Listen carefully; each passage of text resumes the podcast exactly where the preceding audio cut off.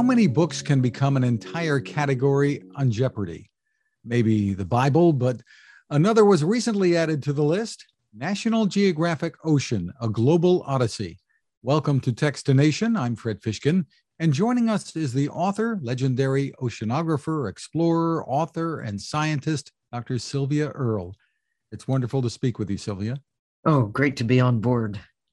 Well, this is a magnificent book, and just like its title, very deep. Tell us about tell us about the importance of it being published at this time. This is a, a special, opportune time to think about the ocean and to have a place to go to try to answer some of the questions that a child might ask, like, what is water? Or how deep is the ocean? Uh, where did the ocean come from? And then to go deeper and say, who lives in the ocean? And to look at the nature, the splendid variation on the theme of, of life that is really found only in the ocean. And, and then to ask, finally, in the third section of this big tome, why should I care about the ocean? What's the ocean ever done for me? and how we are affecting the ocean, how the ocean affects us. And I think most importantly, this this book was an attempt on my part and engaging some of the best minds on the planet concerned with the ocean to tell their stories with profiles of some of the great explorers of our time and visionaries and to do it with amazing illustrations that could not have been made when I was a child, partly because people did not have access to the ocean until fairly recently in the ways and means that we now have using photography that that did not exist with a level of, of accuracy and skill that now exists. So the during the pandemic, I had an opportunity to really spend a quiet time to reflect on the nature of the ocean, why it matters to everyone, everywhere, all the time, what we're doing to it, and how it affects us. And realizing that this is maybe the sweet spot in time. It's the ocean that drives the nature of life on earth, makes our existence possible. And since the middle of the 20th century, when I first began exploring the ocean, we've literally learned more about the nature of the sea, about the ability to explore from the surface to the greatest depths, but to recognize most importantly the magnitude of our of our ignorance, what we don't know. We've only seen know, a tiny fraction, maybe 5% of the ocean. It's that three dimensional aspect. We, we can see all of the surface. We've begun to map as much as 15% of the deep sea with the same accuracy that we have for the moon, Mars, Jupiter, and the terrestrial part of this planet. A lot left to do. But the fact that from where we were when I began exploring the ocean to where we are today, we've learned more than in all human history combined. This has been such an exhilarating time. You never know what you're going to hear about or read about or, or, or find yourself in terms of exploring the ocean. And then to couple that with a, with a heartbreaking awareness at the same time that we have learned more, we have lost more. So 90% of the sharks, the tunas, the swordfish, the cod, go across the big creatures that we think of as seafood, they're gone. We're really good at catching, killing, marketing these big wild animals. And it's it's really um, heartbreaking to realize that only about now are we beginning to realize the limits of what we can take out of the ocean and also what we could put in.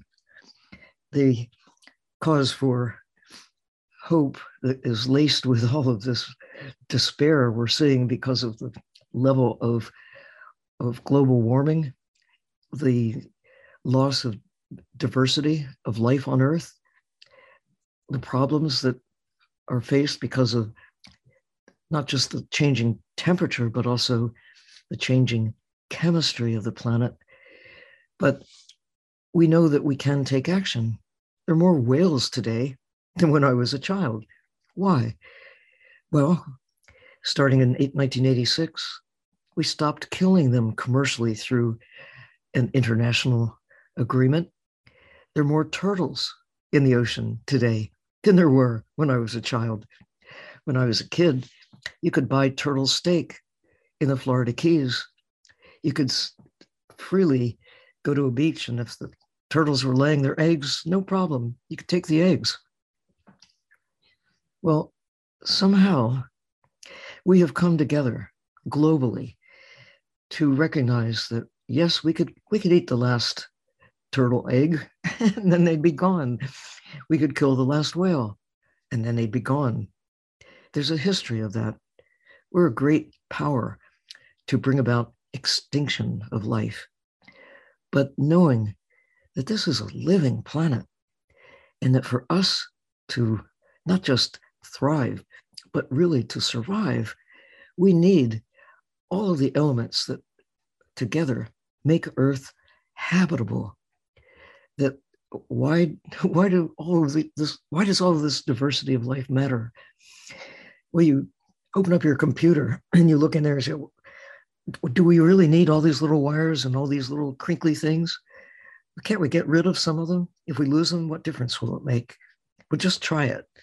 Take out a little piece at random and see what happens. I mean, you might get an image or information for a while, or you might not if you take out a critical piece. And we've been taking critical pieces out of the planet.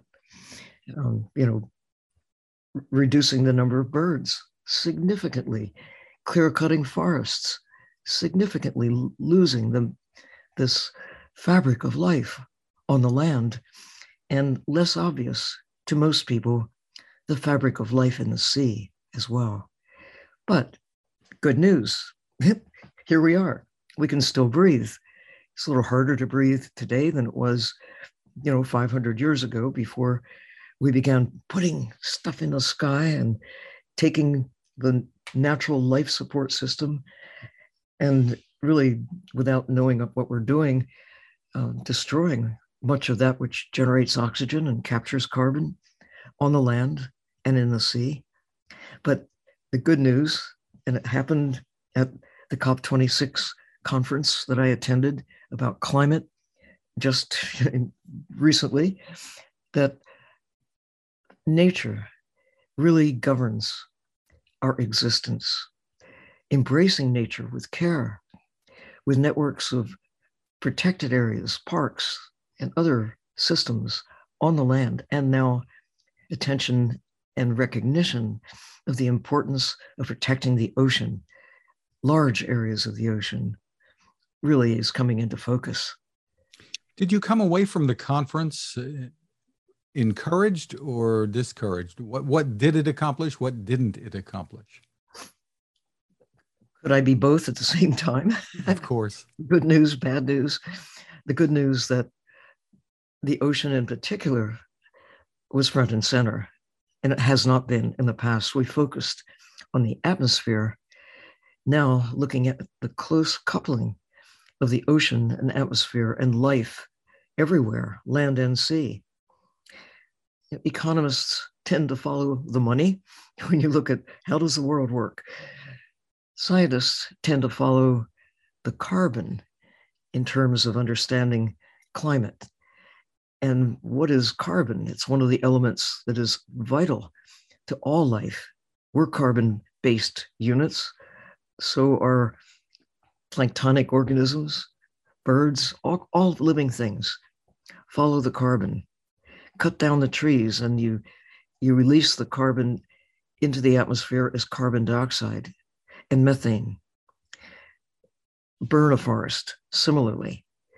Agriculture is a source of not only losing the places that were once occupied by forests and now growing animals that we tend to use for products, food, and, and other things. But they have displaced the, the systems that hold the planet steady, hold the water steady, main, maintain this, this, this fabric of living beings that make Earth different from any other part of the universe. We have taken nature for granted on the land.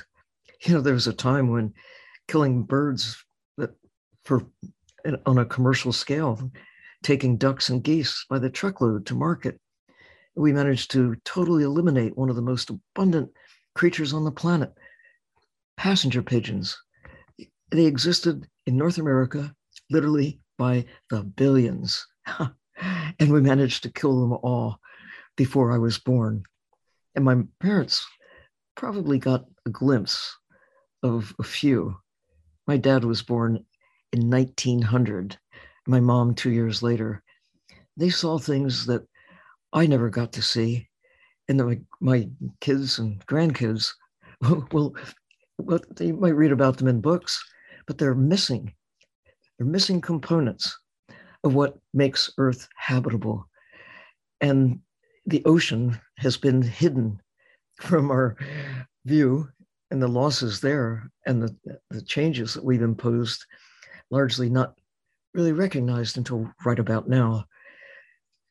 This, this era of change is not just climate change, it's a, a change in the nature of nature caused by us. But the, the big but, now we know. Imagine if we did not know that the planet is in trouble, our life support system is in trouble. I think at COP26, recognition really for the first time was was f- focused in some measure on the solutions being nature-based solutions. We need to restore forests. We need to restore the ocean. The concept of protecting at least 30% of the land, at least 30% of the ocean in the next 10 years. They say it's 30 by 30, 30% of the planet by 2030. That's having places where we just let nature exist without interference from us. And even to try to restore some of the damage we've done by planting a trillion trees.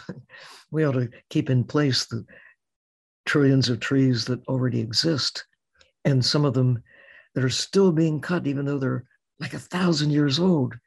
What a what a presumptuous thing for us to do. And in the ocean, similarly, to take ecosystems like coral reefs that are thousands of years old and to just convert these coastal systems, not just coral reefs, mangroves, kelp forests, that have taken a very long time to form, a very short time to turn into parking lots and condominiums and other places where we convert coastal shore lines into habitable space for humans. Knowing that we have problems is the first giant step step to solving them. And that's what I think we're addressing for the first time seriously at COP26 in Glasgow. It's also what I tried to address in this big ocean book what we can do to safeguard ourselves by safeguarding the ocean. And the book itself tells us all why. Once again, it's called The National Geographic Ocean, a Global Odyssey Dr. Sylvia Earle, thank you so much for all of your work and for spending time with us.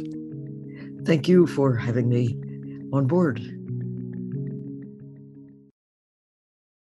Now, this. It takes a lot of listening to build a better radio, and that's just what the folks at C. Crane have done. Bob Crane and his crew, nestled among the rivers and tallest trees in the world in Fortuna, California, have made a habit of listening to their customers and that's just what they've done in building the CC Skywave SSB, the Swiss Army knife of portable radios. For everyday listening to AM or FM in the yard or patio or on the nightstand, Without having to drain a mobile phone battery, it's a great companion. But it is also a companion equipped for NOAA weather information and alerts that can be life saving. You can listen to FEMA and Coast Guard transmissions too.